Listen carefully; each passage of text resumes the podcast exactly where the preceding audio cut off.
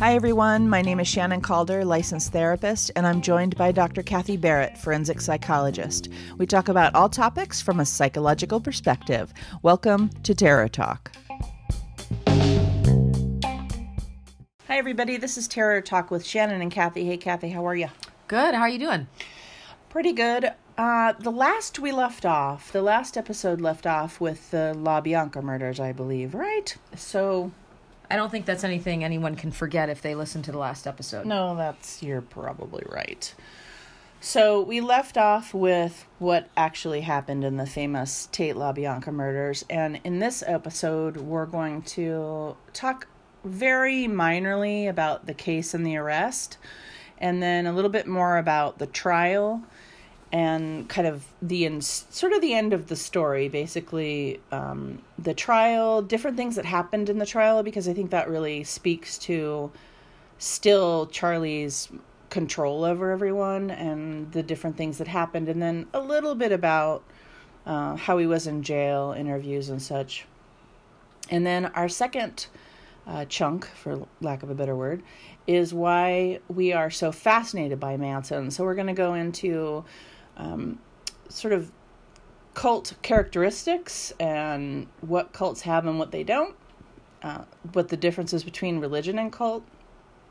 Uh, and then in our last section, we're going to talk about some sources, some things I used to put sort of the narrative together for this series, but also some things I think you're going to want to check out different series, different, um, like a TED Talk, a couple of different books so we'll go into that and kind of wrap this up with any reflections we may have about the whole series. So that's what we're going to do. How does that sound? It sounds amazing. I'm looking forward to it. Yeah, so continuing in this story is that um, so the Tate LaBianca murders happened uh, in the beginning of August, and about a week later, on August 16th, 1969, out at Spahn Ranch, where the family was living, law enforcement actually went out and raided the ranch and arrested everyone, but they weren't there for the Tate LaBianca murders. They were there because, uh, well, stolen dune buggies. So, car stealing was, of course, one of the professions that Manson had always had, as we remember from back in when he was younger. And they were looking for stolen dune buggies and stolen cars. And they went out and arrested everybody. I, I just want to make a really quick comment. I think it's ironic with a lot of these these guys, whether it's Manson or Bundy, and this will come up in Dahmer also, which is they have all these really horrific things going on underneath, but they get pulled over for these seemingly innocuous crimes. And it, it's like if the law enforcement only knew what was going on beneath the surface. I don't know if they would get away with that anymore at this point because there's there's just more investigations now. But mm-hmm. back during these times, um, this happened quite a bit. Yeah, I think I remember that with Bundy, right? Bundy was pulled over um, for something going on with his car. Right. Um, and Dahmer gets pulled over for something very similar, which we'll talk about this summer. So it's just interesting. It is interesting. It's like so. So they get the the ranch gets raided. They all go to jail. Um, for for investigation of stolen dune buggies, and 48 hours later they're all released because there's nothing comes of it basically. Which unfortunately means that they were free to commit one more murder, which was the murder of Shorty Shea. He was a ranch hand uh, there on the ranch, and I'm not going to go into details about that murder, but suffice it to say, there was a woman named Barbara Hoyt that was part of the Manson family, and she worked at the back of the ranch. She worked in supplies. They had a supply area where if you needed something, uh, you know, clothes or food or whatever, you talked to Barbara and she, you know, checked it out to you or got it to you. She had the supply, I don't know, barn perhaps in the back. And she, uh, the night after they got back from the raid, she heard screaming, and she, it was like the bloody murder screaming that everybody knows is a very bad thing. Not regular screaming or joke screaming, it's when someone's really being harmed. And she heard a lot of screaming, and she actually recognized the screaming as one of the family members, Shorty Shea. And Barbara Barbara Hoyt, um, actually that night, was the night she was like, you know what? I think it's time to take my leave. And that's when she left the family because, and a lot of people were leaving at this point because anybody who, I guess, got into it for love and peace by this point realized that the paranoia and the fear and the terror and all the different things that he'd been preaching and that he was creating them now and that this was the time to go. So, interestingly enough, they were pulled in, but not for the murders. So, the case went on and on, and then on November 16th, 1969, uh, they were arrested. It had really been a mystery for, what is that, four months. Um, and there's a lot of articles if you go into the LA Times. Um, well, now it's all digital, right? So if you go into the LA Times archives online, there's a ton of articles about how the case developed. And it developed from you know a lot of articles about ritualistic killings about um, yeah that's what they thought. Because of the words written on the walls uh, because of the way they were stabbed a bazillion times they thought that was this was some kind of ritualistic murder. There was all different theories. And i would um, i would mention this in the end but you guys know if you read uh, Vincent Bugliosi's, Bugliosi's book Helter Skelter. It breaks it down into every minute detail because he was the prosecutor on the case. And that book, and it's as big as a Stephen King book, it's massive and it breaks down, it's very interesting and it breaks down everything about the arrest and the case that they built from day one when they walked onto the Tate property to the day of the arrest. And I would I would say do that because if we got into that minutia, it would become quickly not about psychology and mm-hmm. quickly about tracking every moment of that case. And so so they're arrested. I just wanted to ask and I don't know if you'll get to this, but is there anything about Manson's demeanor during his arrest? Um I don't know what his demeanor was. I um I could see it going either way, I guess. Well, what I can probably extrapolate in what I know about the way he usually presents is that Manson, till the day he died, uh, maintained his innocence. Mm-hmm. He never once didn't maintain his innocence. So I have a feeling that in the moments of his arrest, and honestly, for a chunk of a chunk of that time, he was pretty much feeling like what is this? This is nothing because they didn't really have anything. Well, and everything he's already been through in his life, I'm not sure if someone like Manson could even be affected by an arrest. Oh no. He'd no. he'd seen so much and been through so much more that to me this is almost like all right. Exactly. I mean, I don't I don't think he was phased at all. I thought I think he sees it as theater and I think he saw it as more attention. I can't even imagine that it in any way scared him or intimidated him or anything. I mean, that's just not his. I mean, he spent most of his life in prison. At this point, he'd been out for two and a half years, but that's the longest stint he'd ever done. And he did that much damage in two and a half years. Exactly. So we can only imagine if he had ever gotten out, which was never going to happen. So so they had a, you know, they knew what they were doing. They arrested everyone. They were charging them with murder. But, and there is a lot of detail about how they went back and forth. And again, I'm not going to get into that. But because I would, what I would like to pay attention to that is about, about three months passed. And the case was um, frustrating. They weren't getting anywhere in in the sense of like real evidence and real ability to to prosecute.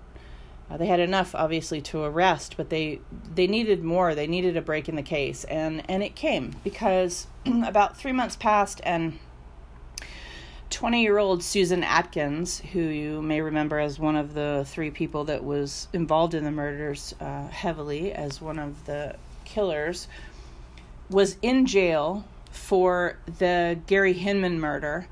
And remember that Gary Hinman is the first person that they killed, that they killed just one guy, and Manson came in and sliced off his ear, and they were hoping that that would start something.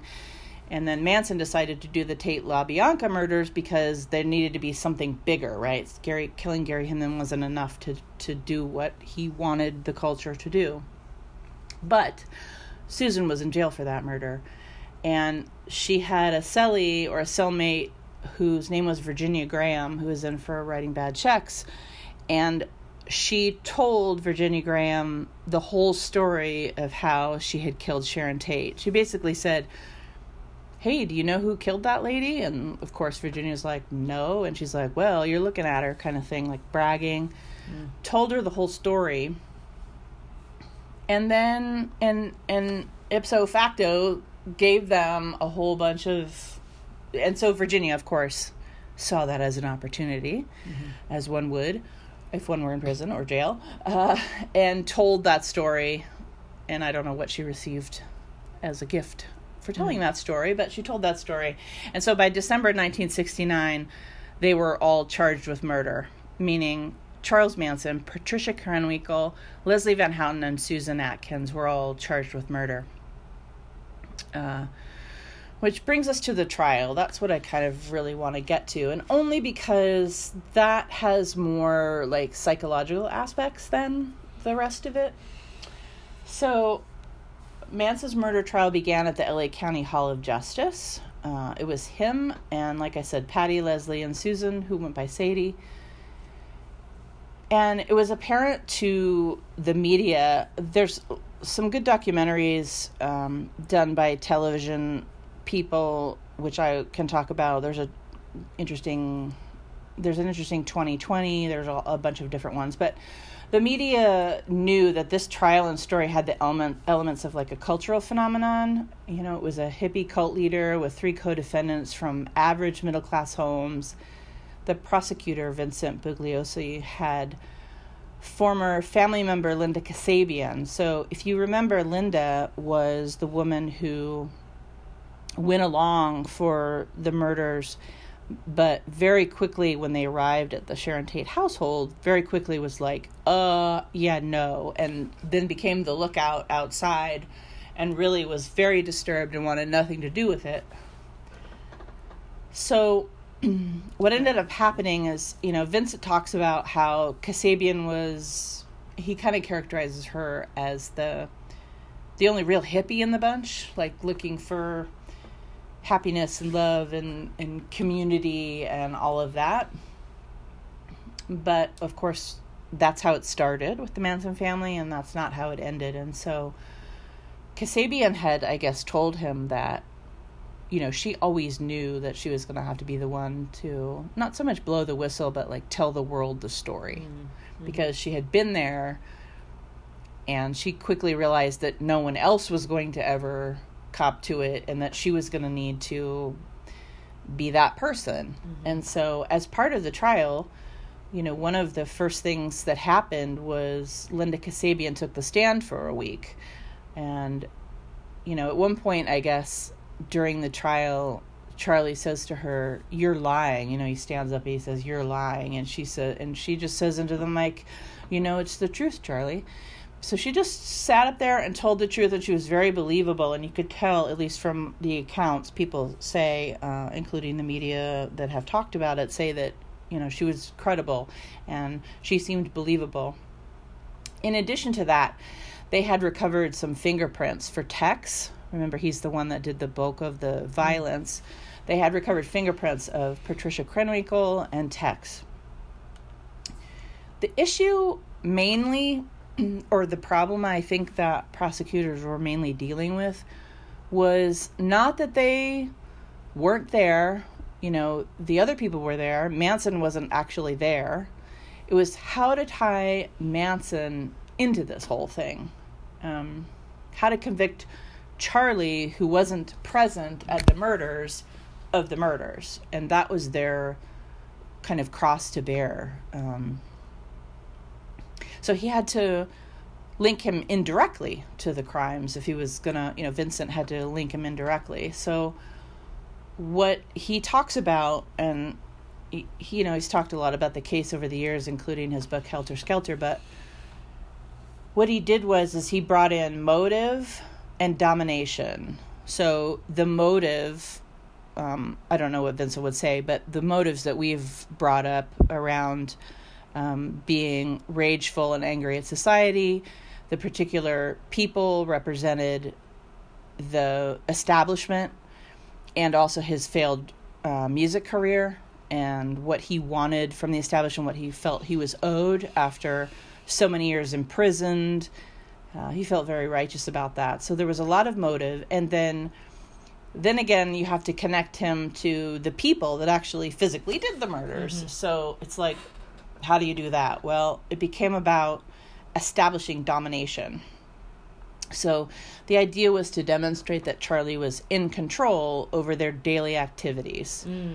and that so be, so if he's in control over their daily activities then he must have been in control of what they had done that night because he was in control of everything they did. Mm-hmm. And so that was the thing that he was trying to prove. And in, in other words, if he's dominating them fully, which was what he wanted to establish, then whatever they did was a direction from Manson, which I believe to be true. right. Uh, the rest of the family during the trial, as you no doubt, anytime you Google Manson trial, will see videos of um, women with shaved heads singing, basically. And what had happened is they had um, the people on trial had shaved their heads. Well, Manson had shaved his head. Then the girls did it as an order, most likely. And then everybody outside the trial, the rest of the family members who were basically living on the sidewalk out front, all shaved their head um, in solidarity. So that's why you see uh, bald women outside singing songs, etc. Um, Squeaky Fromme, who we've talked about, very famous member of the Manson family. She handled the press and the crowd. So there's lots of interviews during the trial of her on the sidewalk talking about whatever they ask her. Um, she was the one who was saying things like, No, we did what we wanted to do. Charlie wasn't in control of us. We did whatever we wanted to do. She was trying to hold that line with the press. And obviously, with anybody who heard about the case so that it would somehow seep into the trial because that was Manson's thing was hey they did what they wanted. That was mm-hmm. always his his line. They did what they wanted man. If they didn't want to do it they wouldn't have done it. Mm-hmm. so the I mean the women have the women that were on trial with him have come forward in lots of interviews over the years to say that their behavior and the behavior of the family members outside of the trial was scripted so when you saw the three girls on trial, you know, coming down the hallway, and I say girls because these girls were like 19, 20 years yeah. old at the time. Yeah. Um, so it's not to be pejorative and not call them women, but literally they were girls. Yeah. And you could tell in their attitude they were girls, but they would, you know, come singing down the hallway. There's lots of famous, you know, they're going to the courtroom and they're all singing in unison some song. So basically, anytime you saw any of them either inside or outside the courtroom acting in unison that was on charlie's order. A lot of time it was scripted. They would they would discuss how they were going to act because they'd be in a holding room together beforehand which probably doesn't happen these days but it did then. And they would they would script what they were going to do. I just want to make a comment here, and I know we're, we're going to get into this in a little bit when we talk about cult leaders and things, but um, going back to the trial and how they prove that, you know, Charlie was in fact in charge of all this or orchestrating all this, but these women still saying, no, you know, it was all us. One of the most remarkable things about his profile or a cult leader, you know, your Hitlers, your Warren Jeffs, is they, they make these victims believe, victims meaning the cult followers, believe that they're fully making their own choice to be part of this, which is part of the grooming, right? Mm-hmm. And we've talked about this in other episodes where it's like coupling fear with um, just this warped sense of love and acceptance, mm-hmm. and and coming at it from like a neuropsychological point of view, how the brain eventually hardwires itself that way then and and then it's hard to break away from it's a it's its own form of addiction and addiction is always coupled with fear. Right. So I think there, there's so many psychological elements to how he allowed these these women or these girls um, yeah. to actually believe that this was something of their own choosing. Now, to a certain extent, it was. To a certain extent, it was uh, th- they needing to run away from home and, and find this. But he did a really good job and never really making them feel like he had this control and they could never leave. He actually made it quite open and available for them to leave, but he had manipulated them so much. And we see this we see this a lot when we look at um, even like the Jaycee Dugards and all of these captive stories where these women could actually leave, but they have been so uh, manipulated and bound to believing this is now their life. Um, we've seen it in the Stanford prison experiment. Mm-hmm. All of these things where it's like people and this is where you and I've said this a million times where people say well I would have just left. And it doesn't work that way. so easy to say it that. it doesn't work that way and there's so many psychological elements to that and I think that people who are listening right now who are going how the hell did these people stay and how did they not see it? The way the brain works mm-hmm. with trauma and fear and addiction and how all that's coupled together is is really fascinating. It is and I'm glad that we've touched on it multiple times during this because I think it's a really interesting it's a really important part of this because a lot of us are going to think that we wouldn't be susceptible. And again, maybe you wouldn't be. I'm not saying that we were we're all susceptible to it. It's a particular time in your life with a particular set of circumstances. Exactly. Mm-hmm. And we're going to talk about that still as we continue um, because it's simply true. And you know, Charlie wouldn't want anybody on the ranch that he couldn't dominate fully. Well, and we talked about in the last episode how the music industry was not the right audience. These are people who who were narcissists themselves, and yeah. we're like, wait a minute, no, try again. They're like, yeah, don't kid a kidder. Right. like, yeah, not not so much. Um, but yeah, like I said, Charlie wouldn't want anybody on the ranch that he couldn't fully dominate. So he was constantly testing their loyalty. He was constantly saying things like, "Would you die for me? I would die for you. Would you die for me?"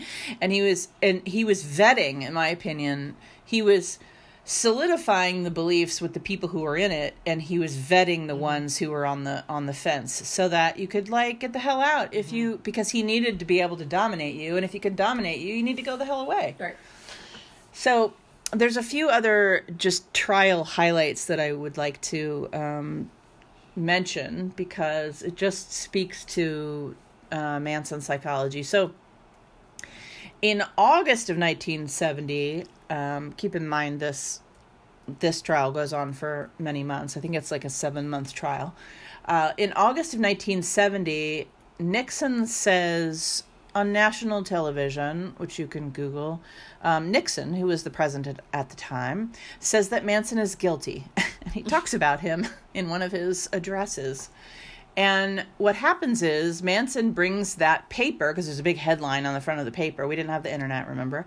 There's a big headline on the front of the paper, and he brings that to court, and he basically sits at his desk and holds up the paper where it says Manson is guilty, and he shows the jury. Now, the jury has been sequestered so he's tainting them and he's smiling and showing them to it, showing them it.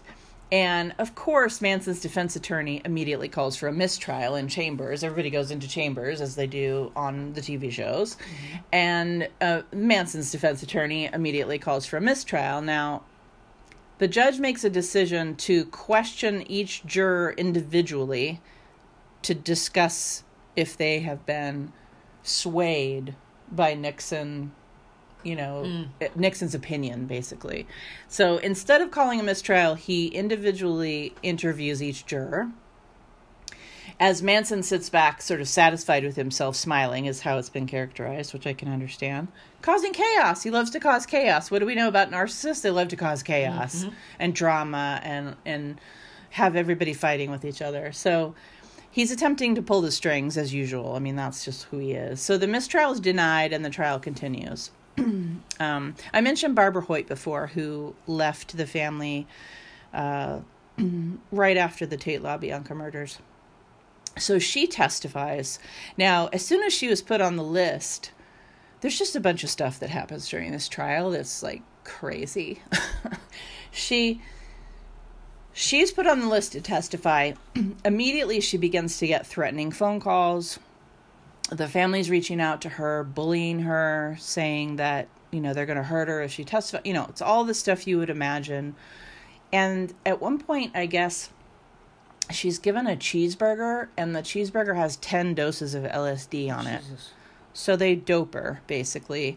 And she's she was not one of the everyday trippers back in the day. So ten and plus ten doses of LSD. I mean, you'd go out of your mind. And she did. She was out on the streets. She mm. she ended up in the hospital basically on death's door. And then she still decided to testify, which I thought was amazingly courageous. I saw the interview with her and she said, "You know what I said to myself, how what am I going to think about this when I'm old? Do I want to be the type of person that when I'm old, I said I did what I had to do to put these people away?" Um, and and I wanted to be able to look look back and say I did what I I needed to do. And so she part did of her it. part of her healing process. Probably. Yeah, absolutely. So she did it too. She uh, testified as well, and and you know.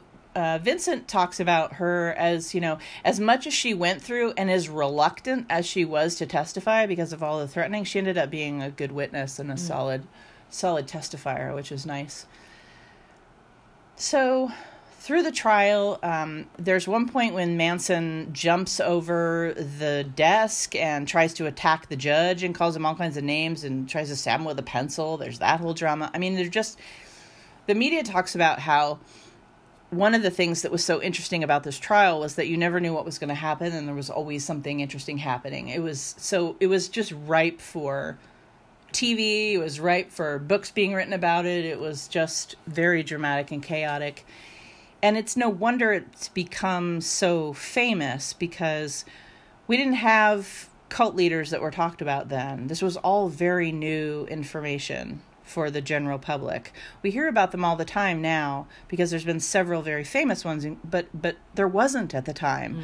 This was not something that we we discussed very much or at all. And so you know, people credit Manson with ending ending the summer of love, the hippie era. They credit him with ending the hippie era mm-hmm. because these murders really marked the end of that sentiment mm-hmm. and the beginning of a different sentiment. So, Monday, November 25th, closing arguments are set to begin after a 10 day break that they had taken. Um, they had taken a recess for 10 days, a little break in the trial. Everybody went on vacation or what have you. And they're back and they're going to do closing arguments and then go to sentencing. Um, and what ends up happening is they show up for the first day of closing arguments, and Ronald Hughes, who's Leslie Van Houten's defense attorney, uh, he happened to be Manson's defense attorney for in the very very beginning, but then what a or no, what a yeah, job. and then well, yeah, right, and then was replaced. Oh, God. So Leslie Van Houten's defense attorney doesn't show up for court that day after this recess, and so they just figure, you know, whatever, he's late, etc. But unfortunately, he doesn't show up the next day, or the next day, or the next day, and he is deemed missing. So again, they take a month long break waiting for this guy to show up and waiting to be found because they just don't know what happened. So he doesn't show up. So then again, once again, it's like, oh, we got a mistrial. The attorney's not here. You know, we have to have a mistrial. And of course, that that happens in regular cases, but they're like seven months in now, mm-hmm. and this is really, oh my God, can you imagine having to start this over again? Um. So what happens is the judge has a difficult decision to make, but he makes the decision to continue with the trial and give Leslie a new uh, attorney. And so that happens. And they carry on. So Van Houten, Leslie is extremely upset by this, and she stands up in court, which I have no doubt, I have no doubt this is orchestrated by Charlie. Like, it's so More chaos. it's so chaotic. So she stands up in court and she howls like an animal, like a wolf or something, and then begins striking people. she slaps one of the um, deputies. and She punches the female deputy that's on her on her six, I guess, and the other defendants join in, and they're all removed from the courtroom. So, you know, that just I don't know. Wouldn't be a Manson trial without my God, all of the drama. But they finish. They finish. They finish the damn trial. And on January 15th, uh, 1971, the trial goes to the jury. Uh, and they had nine days of deliberation. and the verdict was that everyone was guilty and they were all sentenced to the death penalty. Wow. Yeah. That must be one of the largest um, death penalties, like the amount of people in one setting that Yeah, you're all getting yeah, the death know. penalty. Yeah, I don't know what the record is for that, Right? but yeah, all four people received the death penalty penalty, excuse me. And in March, so in January they all got the death penalty, and in March the missing attorney's body washes up on the side that was of the creek. right? Yeah. Ventura County coroner stated that he'd been caught in a flash flood while camping because he went on a, a camping trip for the 10 day Right. break and drowned. Um, but of course, as soon as he didn't show up that day with all of the drama, and I've only probably said maybe five of the 50 different things that happened during the trial because that's a whole. That's a whole 10 episodes of itself if you're into that sort of thing. But um, uh, as soon the media says as soon as he didn't show up that day, they were like, "Yep, the family must have killed him." I mean, that was the who knows what happened, but that was the folklore of the time because I think that everybody by then saw the amount of control and manipulation that was going on. Um, that nobody would have batted an eye No. if that were true. So, so A little too ironic. yeah, it's a little too ironic. Uh, so, yeah, they were sentenced to the gas chamber at San Quentin. That was the idea. Um, the the women at this point they talk about how they felt like that was a fitting end to what they had done. So even now they had those feelings Wow. of like, well, that's that's righteous. Like that feels like what we deserve over the next few years if you watch the there's some really good interviews of these women over the years and there's um, certainly on youtube there's their parole hearings um, there's interviews with them you know 2020 interviews and different kinds of interviews that you can look at and you can really see the evolution of a couple of them and the not so much evolution of one of them uh, susan atkins was really she flipped her story a couple of times she she found God, and not that that's a bad thing, but it seems really when you watch the interviews, you just you know trust your gut. It just feels a little manipulative. Um, so I do want to mention that in September fifth, nineteen seventy five, um, Squeaky straps a gun on to her leg, a forty five automatic, and with Gerald Ford visiting San Francisco at the time. She went out and Now it makes sense why she tried to assassinate him, right? Right? Yeah. right? Totally. Drew the gun and was quickly wrestled to the ground, and there was actually no shell in the chamber. Um, what what had been happening while they were in prison is that she had been actually getting bullied by them a bit because she wasn't in prison too, and that you know Squeaky had lost her family. Like this was her family, and she felt guilty for not having. So you just got to get in this mindset, right? Like none. This doesn't really make sense to any of us, but she felt guilty for not having participated more, that so that she could go to jail with her family. Like that's what made sense to Squeaky in her mind, and that, uh, and so, and also the girls and Charlie were bullying her from prison. Like, well, what have you done for Charlie lately? That was kind of the sentiment was that, you know, well, look what we did and look what, what we were able to accomplish and, and what have you done for Charlie lately kind of thing. And so they're all still in that mindset those first The five, hierarchy. five, six years. Um, a lot of them talk about it took several years, if not about a decade, to get their heads out of that mindset, which makes sense to me. Um, anyway, she didn't even put bullets in the gun, but so she wasn't actually meaning to kill him, but she was out there doing something for the cause, so to speak.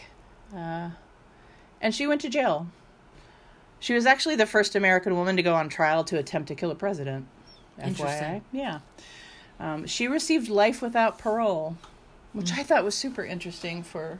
I think it's because it's the president. Yes. There were no bullets. There were Nope. no, you know, uh, there was really no intent. But I'm not going to get into the minutia of that. I'm sure that was interesting too.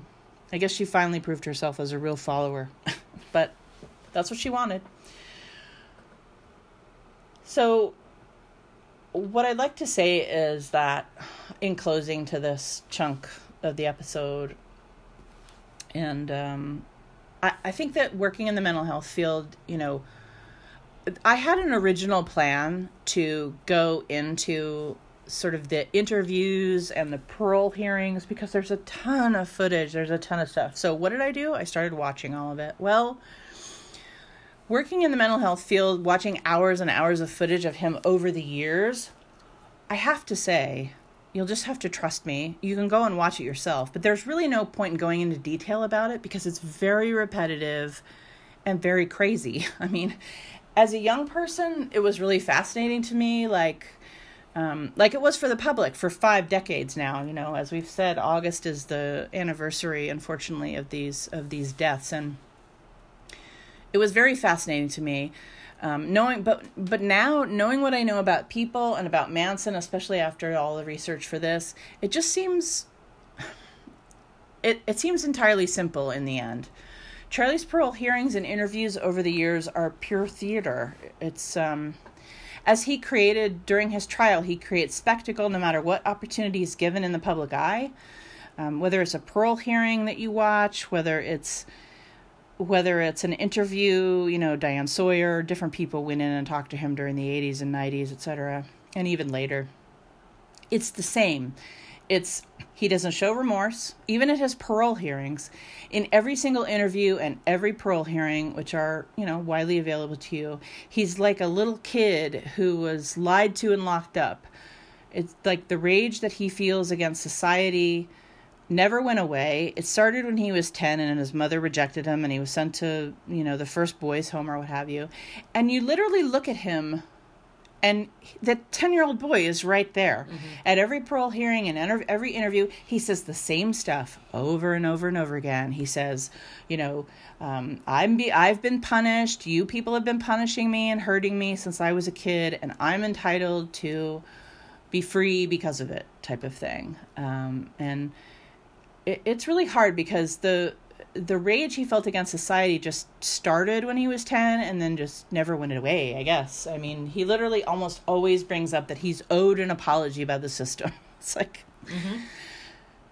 he talks about being punished um, for one psychotic episode, quote, as if, as if the Tate LaBianca murders was a psychotic episode on his part and didn't take years of planning and psychological torture and willing victims and so much um, work for bad, basically, on his part. And he still has no remorse. I mean, till the day he died, he had no remorse, no reflection, no apology, no self knowledge, no humility, nothing. He was the victim. And that's what we know about narcissists yes. is that they're always the victim. There's the, they're the victim unless there's some sort of gain that they will superficially apologize, which we saw with Bundy at the end was all horseshit. Um, right. But you know, there are people who really believed his crocodile tears. But yeah, they don't. And, and in a way, even his apology made him more of a victim, mm. right? So mm-hmm. I think that can even be used as a prop. Uh, the, the the apologies, but Manson didn't even have that. I mean, he pure sociopath. Yeah, all he would do is recount his story of woe, which we have recounted in these episodes. And I'm not saying it didn't happen, and I'm not saying it's a terrible upbringing. I'm just saying that uh, it's fascinating and actually staggering to me sometimes that literally no remorse. He died recently. He was like 82 years old. No remorse, no self knowledge. He was always the victim and he was always owed something. Um, an apology by the system, which just fascinates me. And with that, we're going to take a little bit of a break and we're going to come right back and talk about why are we all so fascinated with Manson?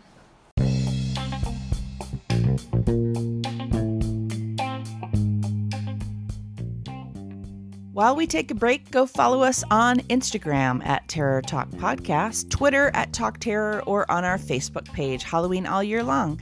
If you prefer email, it's terrortalkpodcast at gmail.com. So reach out.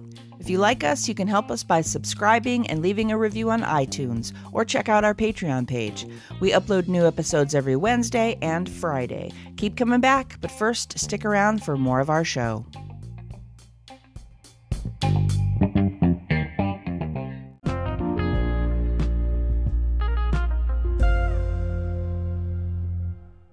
Hey, everybody, we're back.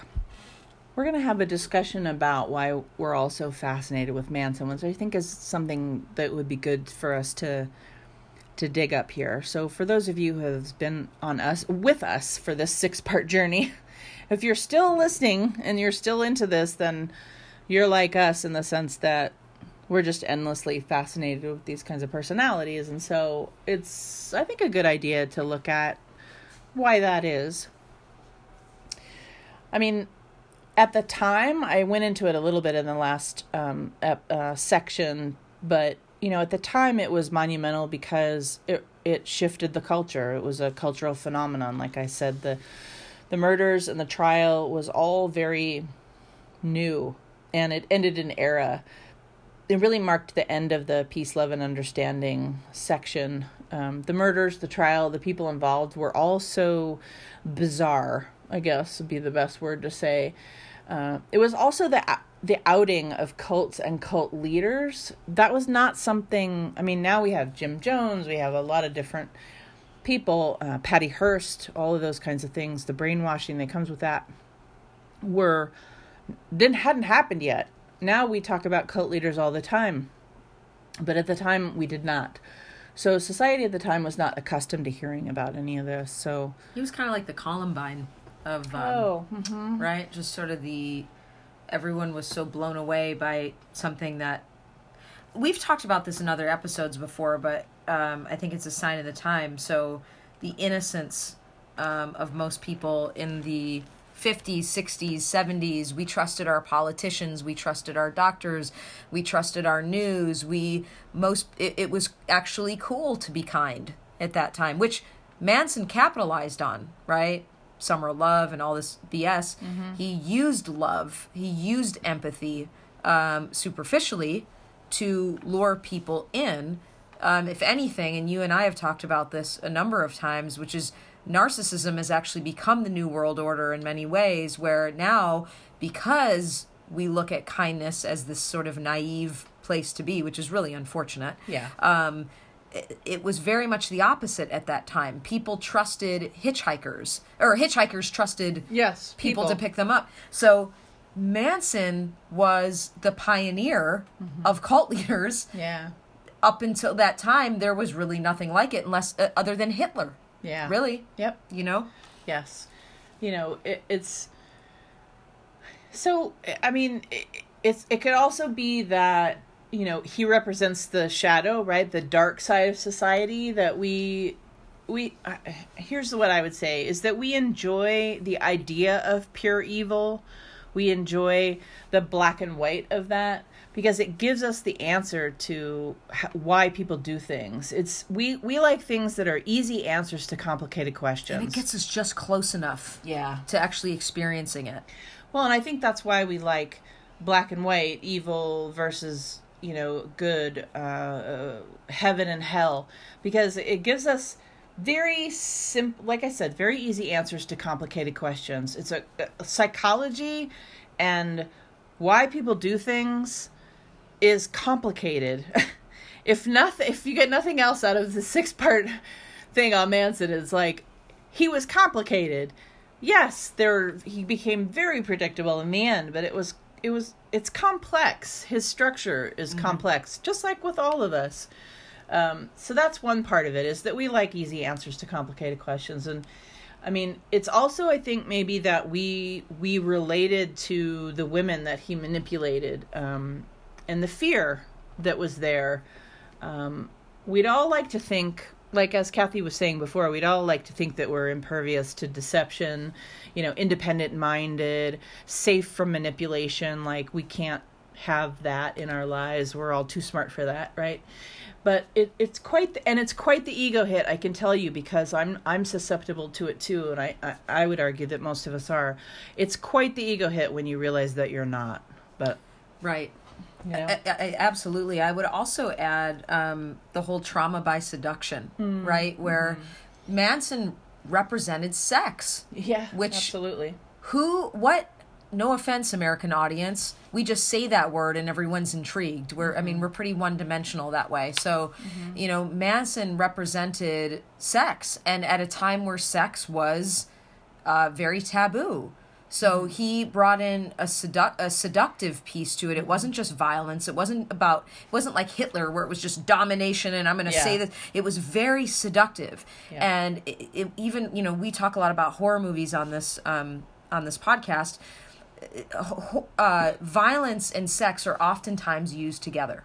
Um, destructively, but Manson found a way to bring that together and used sex um, as a way to lure people in and and um, allowed him to seem less, I don't know, threatening or whatever. But Oh yeah, no, there. I mean, don't please, please don't forget that before there were these murders, there was two years of orgies and sexual conquest Pleasure. and pleasure and love and all of this uh, before. dopamine surge. Yeah, before the six months where it deteriorated very quickly into paranoia and domination, but there was there was a lot of seduction. There was a definitely a lot of seduction, and I mean, I think you know when you say violence and sex, we we we fear we are both afraid and we're fascinated by those two things, and so And they're often, oftentimes used together. absolutely Um, but yeah, I mean, I think that the, one of the easiest ways to get into the mind is is through the body, and that's what he did.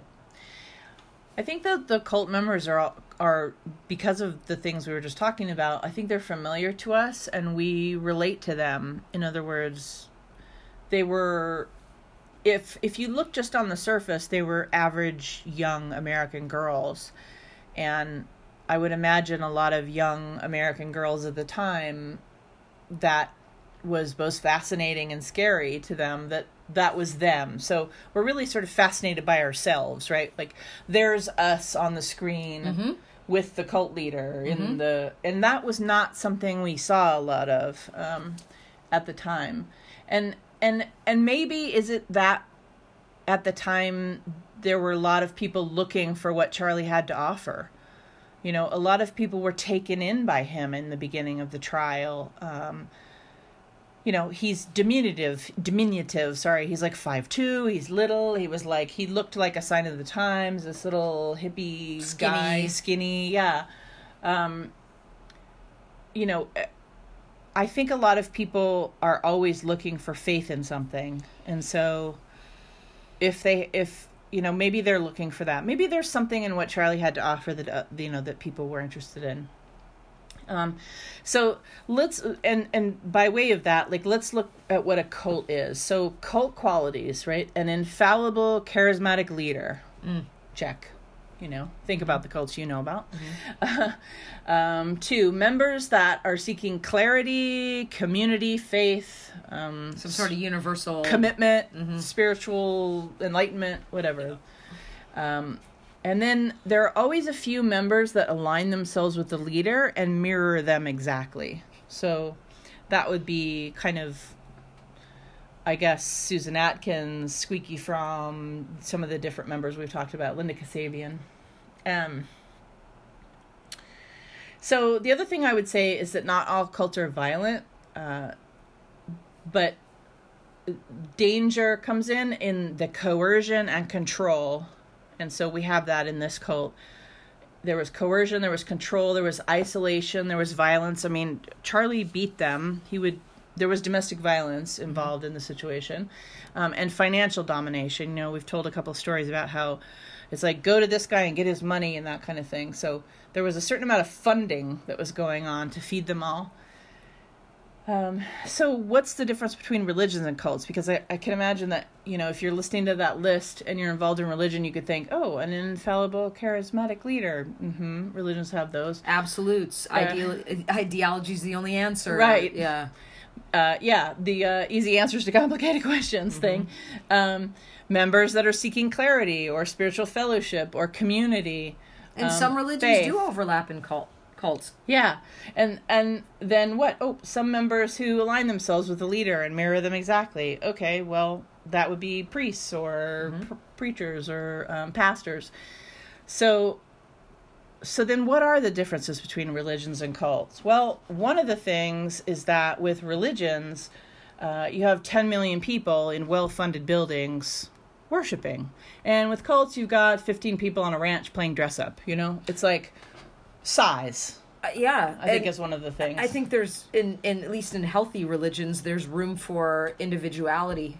Uh, where in cults there's not. It's it's you're acting in the interest of that group and and only that group, and there's no room for individu individuation. Right, exact mirroring is what's expected. I think you're absolutely right. Um, religions also have you worshiping a deity or a god, and you're putting your faith in a, in a concept. And cults have you putting your faith in the cult leader. So it's like a cult would be if the priest was the god. Warren Jeffs. Yeah, there you go. Um, and they tend, uh, cults tend to be totalitarian, uh, meaning like what you were saying, um, absolutes. It's one thing or the other. Um, and then they also have a double set of ethics, which I think is interesting. So uh, religions have a set of ethics that you're following usually that a book tells you that you know is their doctrine. And cults have actually a double set of ethics. So they have the truth that's um, in the group or the ethics that are inside the group and then you lie to everyone else and you trick the outside world. So it's like tell the truth with us and only us and lie to everyone else in your life and manipulate the outside world and that's where the elitism comes so all members are special and above everyone else in the world, which for them justifies the lies that they tell the outside world. And that's what we see with the elitism, Right. where, um, you know, we're better, and so tell the truth to each other and lie to everyone else. And, you know, Charlie talks about that all the time. He says in the very repetitive interviews over the years, he one of his lines is to say that you know these these people just wanted someone to tell them the truth they'd been lied to all their lives and i told them the truth and and then if you go back to his childhood he talks about how my mother always lied i ne- you know after the age of 10 or whatever i never believed her anymore. I never believed anyone after that. Like i was lied to my whole life. So that truth lie thing is you know is in line with what we know about manson too. I also wanted to add too with cults, there's always some sort of motivation for destruction, um, which you don't often see in at least in healthy-ish religions, where you know it really is about peace, acceptance, love. Um, cults will use that as a way to lure, but oftentimes there's an ultimate goal of some sort of destruction. yeah i mean they're not always violent No, Cul- it may, it, cults- it may not be physically. no Yeah, They're not always violent. They're just they're not always. it could be destruction of people. themselves. Yeah, yeah, You know, right. like destruction of the ego for sure. Right. Right.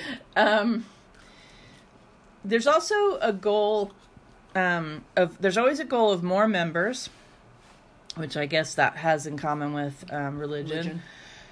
and power and money for the cult leaders, which also has some ties to certain religions where um, that have been. Uh, I guess taken advantage of. We've all heard of the sort of the Tammy Faye situations where the leaders of a particular church have gotten into more cult-like behavior, so they're after power and money and all of that. So I think that's where you you make the distinction. So hopefully we're breaking down some of the distinctions so that when your own belief system that's how to figure out whether or not you're sitting in a cult like as- atmosphere or in a religious type atmosphere, which mm-hmm. can be very healing. And mm-hmm. faith is often, in psychological terms, listed as a protective measure, as a Right. protective factor for people who have faith. Um, they recruit deceptively, cults recruit deceptively. Uh, people don't initially understand what the bottom line is. They will seduce you with one thing and they have an ulterior bottom line. And so we see that in Manson, obviously.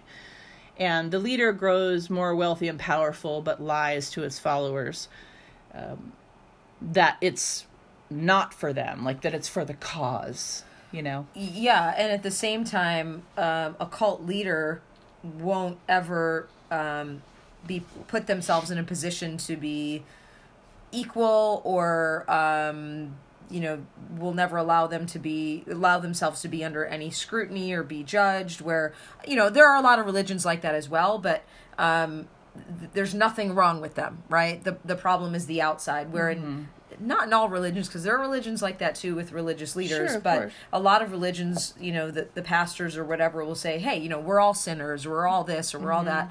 Um, it's not like that with them. They are like the Messiah, quote unquote, and you must respect their perfection. And Well, it's interesting because that plays into the elitism that I was talking about. It's like that's the con, right? Is that they want you to believe that we're all together in this, telling Uh-huh. the truth to each other. But actually, what's really happening is they're lying to you too Right. about the bottom line, about and they're elitist above you as well because they think they're better than you Right. as the cult leader. Right. So it's like this two degrees of elitism, which of course is a mixture of, you know, we are both. So all of this said, you know, we're fascinated and fearful of these things, and I think that things that we're fascinated by and that we're fearful of, just like you were equating it to sex, we want more of. We want more. You know, we want more sex and violence in the movies because we're both fascinated and afraid of it. That's and that right. combination in the brain, as we know, big dose of dopamine. yeah, we got that big dopamine hit that makes us go happy dance Right. when we when we have fascination and fear together. That's a that's a big dopamine rush. Um, and I also think, and I'll and I'll close with this, unless you have something else to add, Kathy, is that these murders and Manson was 50 years ago when it was first happening. Manson was also able to keep himself in the public eye for those 50 years. But it's not ancient history. In other words, there are people still alive that remember it when it was happening live in front of them. And so the fascination of that will continue as long as there are people that are alive to remember the events Absolutely. of 1969. So, I know this is not comparable, but it's like September 11th. yes. You know, I, I was mean, thinking it- that actually when I was saying it. When things come up, it's like, oh, I remember where it was. I remember the news. I remember the fear. Yeah. So, yeah. You remember where you were. And I'm sure Those younger generations have, you know, their things, different things. Mm-hmm. Um, so I think we covered sort of a lot Mm-hmm. of the reasons why we might be fascinated with Manson. So we're going to take a little bit of a break again, and we'll come back and we'll talk about a bunch of actually interesting things that you guys should go check out that I discovered while doing research for this this six part series. So we'll be back in a second.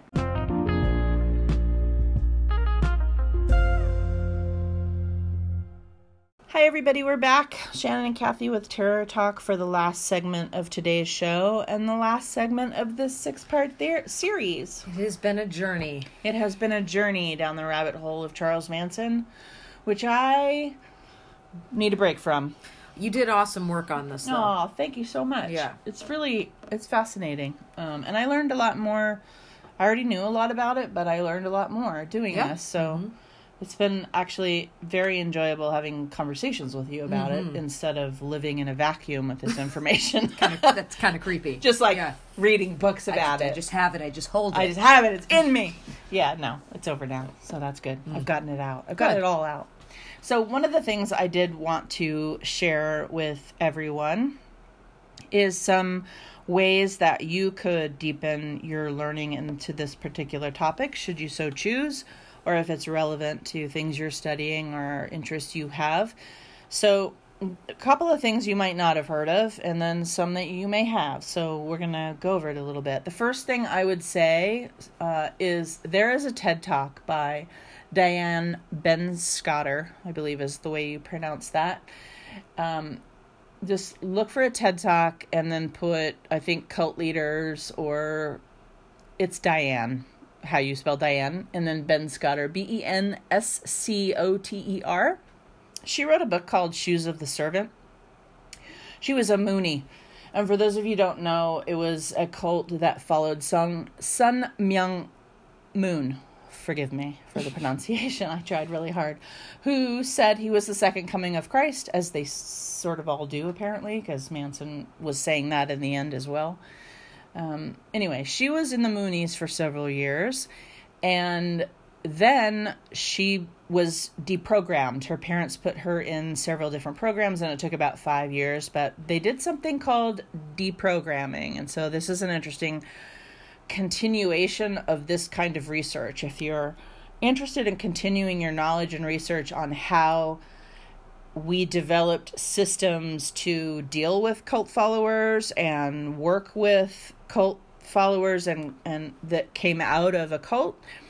What ended up happening is we were talking about how Manson had sort of started off this this idea of having cults in America, and then there were several more, Jim Jones, etc. And so what happens to that? We we as psychologists and as communities, we say, well, how are we going to combat this? And we figure out ways to do that. And so she actually became a deprogrammer after she was deprogrammer. I actually know a therapist who does this, Oh, who okay. actually um, Mm-hmm. works with families who um, they want certain Yeah. Mm-hmm. family members to come out of cults. She d- actually is a therapist for that. Okay, and I'm sure it has changed over the years. So at this point, she stopped being a deprogrammer because she was arrested for kidnapping, and Oh. then and then she quit because at the, because at the time, many of the cases were involuntary, so to speak. Um, they would kidnap the child or the young adult out of the cult and then commence with the deprogramming because Almost like a conversion therapy. yeah, because the kid didn't want to leave. Right. It wasn't like the kid w- or the young person was coming out saying, "I think this is wrong, and I'm gonna please deprogram me." They were having to save, literally, the idea of sort of going in combat style and saving the person and then deprogramming them. So she was arrested for kidnapping, and um, she decided to quit that work at that point. But the TED Talk is really interesting because she talks about the burning her burning question of how did this happen to me? And i think that's what we were just talking about with manson is like how did it happen to these specific people? And we tried to address that a little bit in the series about why these particular women or men were taken into um, manson's fold. But she talks a lot about a lot about that and out of how out of a wound um, she was trying to attempt to understand or what happened to her brain in that. In other words she came from the perspective of how is it that my brain let me do this and other people's brains didn't let them do this? And and she's found some interesting answers to that. So i i support you going and watching that. The ted talk's very quick. And then she wrote a memoir which is the shoes of the servant which i have not read yet but i'm going to um, and she came to the realization that she understood what it was like to be someone who thought at one point that it would have been wrong not to save the world through genocide. And that's one of the things she kind of came to realize about herself is that that's she knew that she could understand that. Um, and that's what made her probably a good deprogrammer because she really understood what they were going through. She really understood that that she literally thought it would be wrong not to save the world. And i think that is where manson's followers were coming from in their in their um, when they were at the height of their brainwashed brains is that it's like no we're going to start this genocide and we're going to save the world.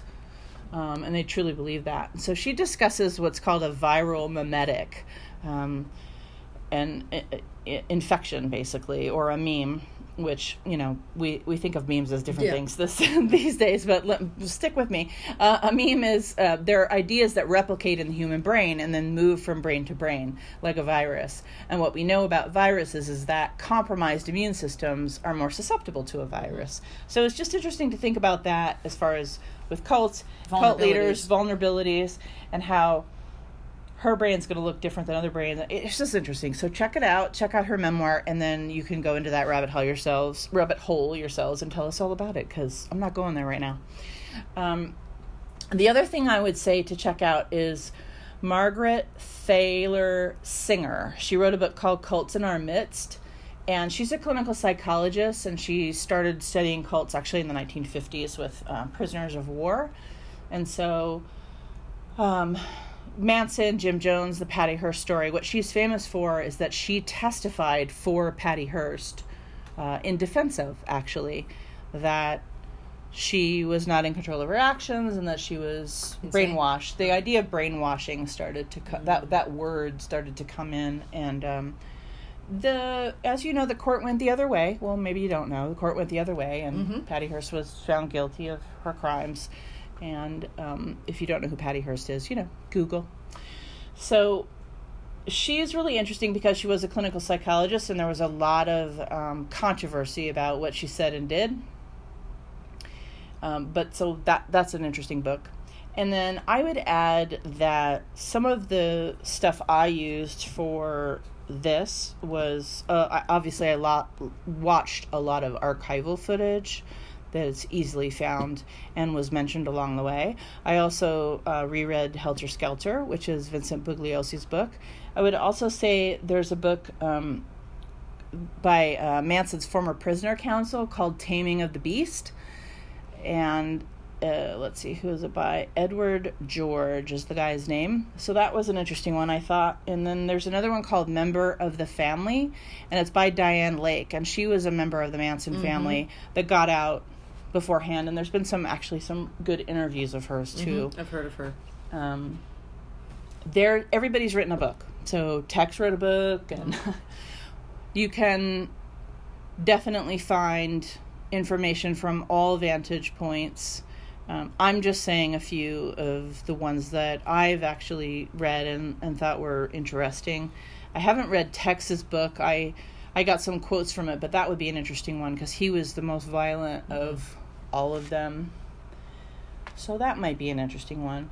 The other thing I would say is there's a lot of fictional accounts of Manson, and um, documentaries, docu series, different things. So recently, I know that um, Aquarius is a TV mm-hmm. show that didn't do very well. wasn't great. It wasn't great. I was pulled in the first few episodes, yeah. and then it sort of and then it became more about David Duchovny. You know who I like. Yeah, but, but I wanted more Manson. So hmm, there it is. So that's an option. Uh, in 1976, like shortly after the trials, I guess not even five years, they started making movies. So there's one called Helter, Helter Skelter that came out in 1976, which was the story of the Manson trial. Uh, I haven't watched it in a long time, but I think it starts with the arrests and then the trial or mm-hmm. flashbacks I have or something. to watch that one. Yeah. Yeah, I haven't watched it in a while.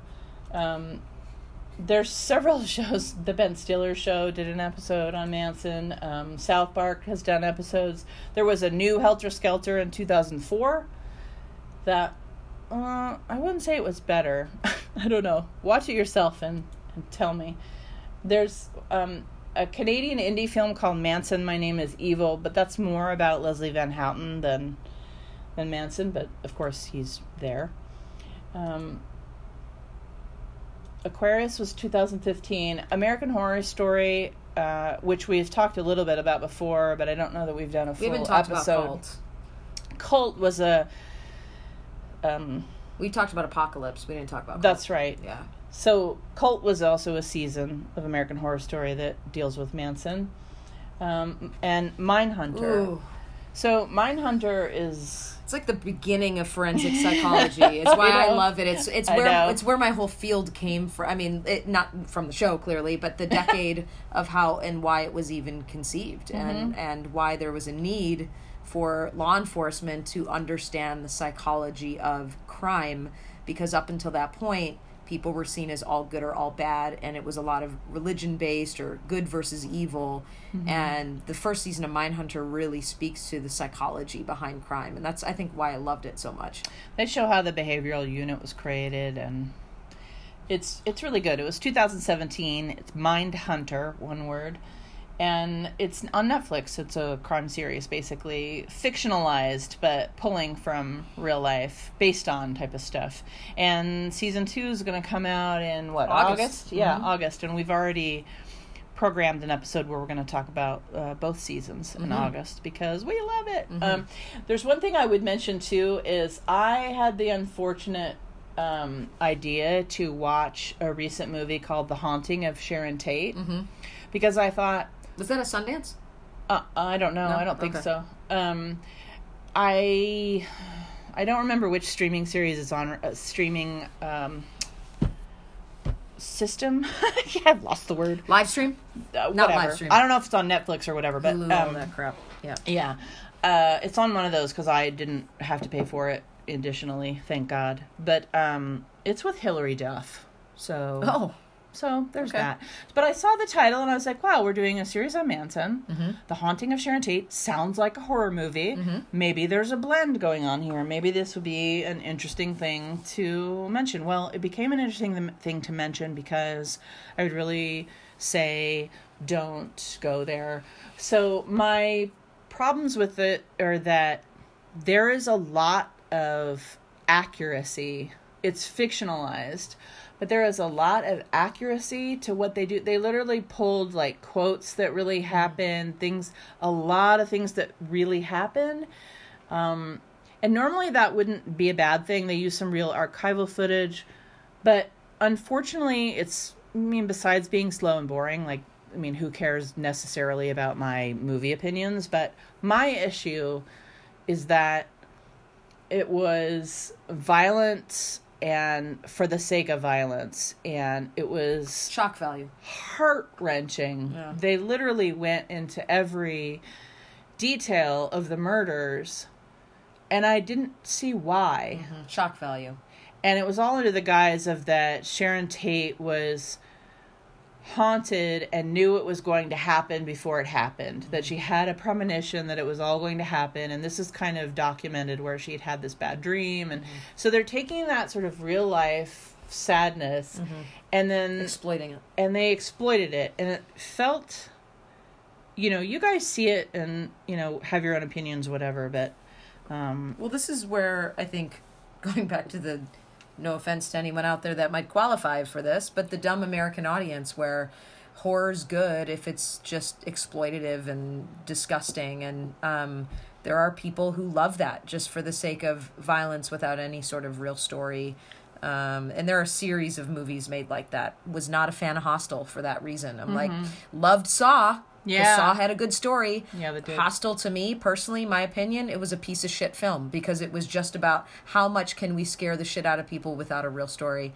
And I think what that when people do films like that, I don't even call it a film, but they it, it's it's it cheapens what could be really terrorizing and scary and um, and it just uses certain elements just for shock value and i hate that so much yeah and i and i guess i i give the disclaimer that i watched it in the middle of all of this right? In the middle of doing this psychological unpacking of charlie manson and all of the victims involved. And so i can cop to the fact that I'm I'm you know waist deep in empathy for all of the players mm-hmm. and the victims. And I, I just couldn't it was like I couldn't tolerate it. So, you know, I copped to that maybe it was bad timing, but Yeah. I mean I don't think it's a particularly good movie either, but this this piece of it that I have a problem with. So Yeah.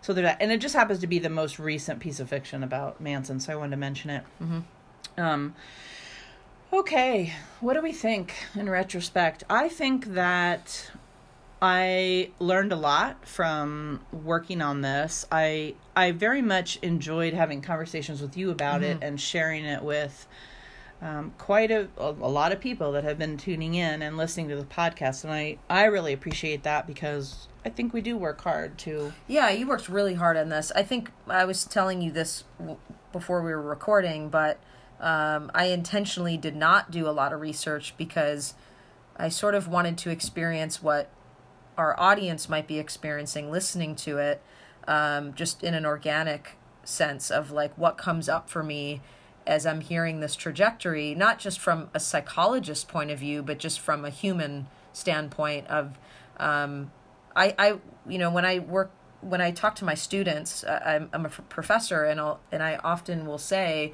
there will be cases that you have that you don't think people are are capable of doing such things. And and even though we know Manson's story to a certain extent, I think listening to this just really highlights the fact that there are people out there who have done things that we don't think are humanly possible. And when we really talk about it in the the detail that we have over these past six episodes, it really highlights the complexity of humanity and sort of highlighting again what you had said which is this guy wasn't just born with evil. He was born in in certain circumstances and situations maybe in conjunction with you know neurological or innate sort of um tendencies. tendencies. Thank you thank you or predestination however you want to look at it. Um, he was a human being. He was a baby born into this world and due to these circumstances he became what we consider pure evil and that's just crazy to me.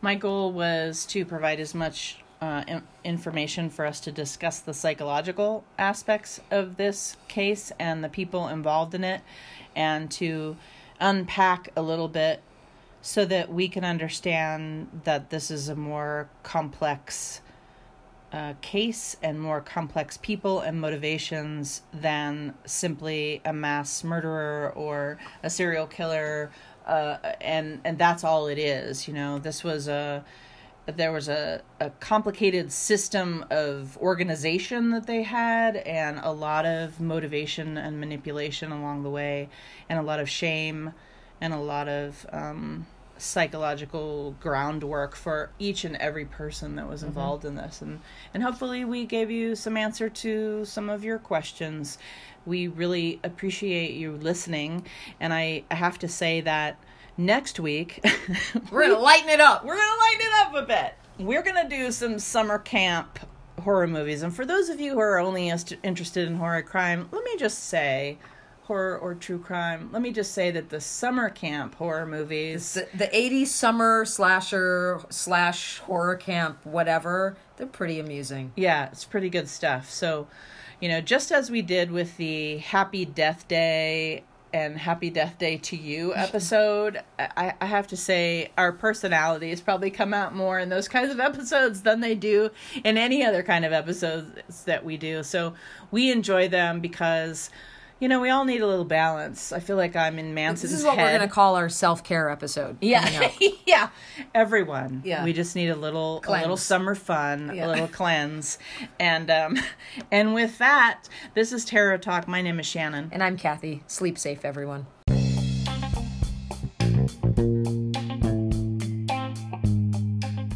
We hope you enjoyed this episode of Terror Talk.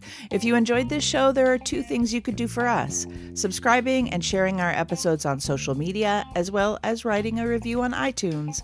Plus, you could check out our Patreon page. Don't hesitate to contact us on Twitter, Instagram, or Facebook. We upload new episodes of Terror Talk every Wednesday and of Shrink Chat every Friday. Until then, goodbye and have a pleasant tomorrow.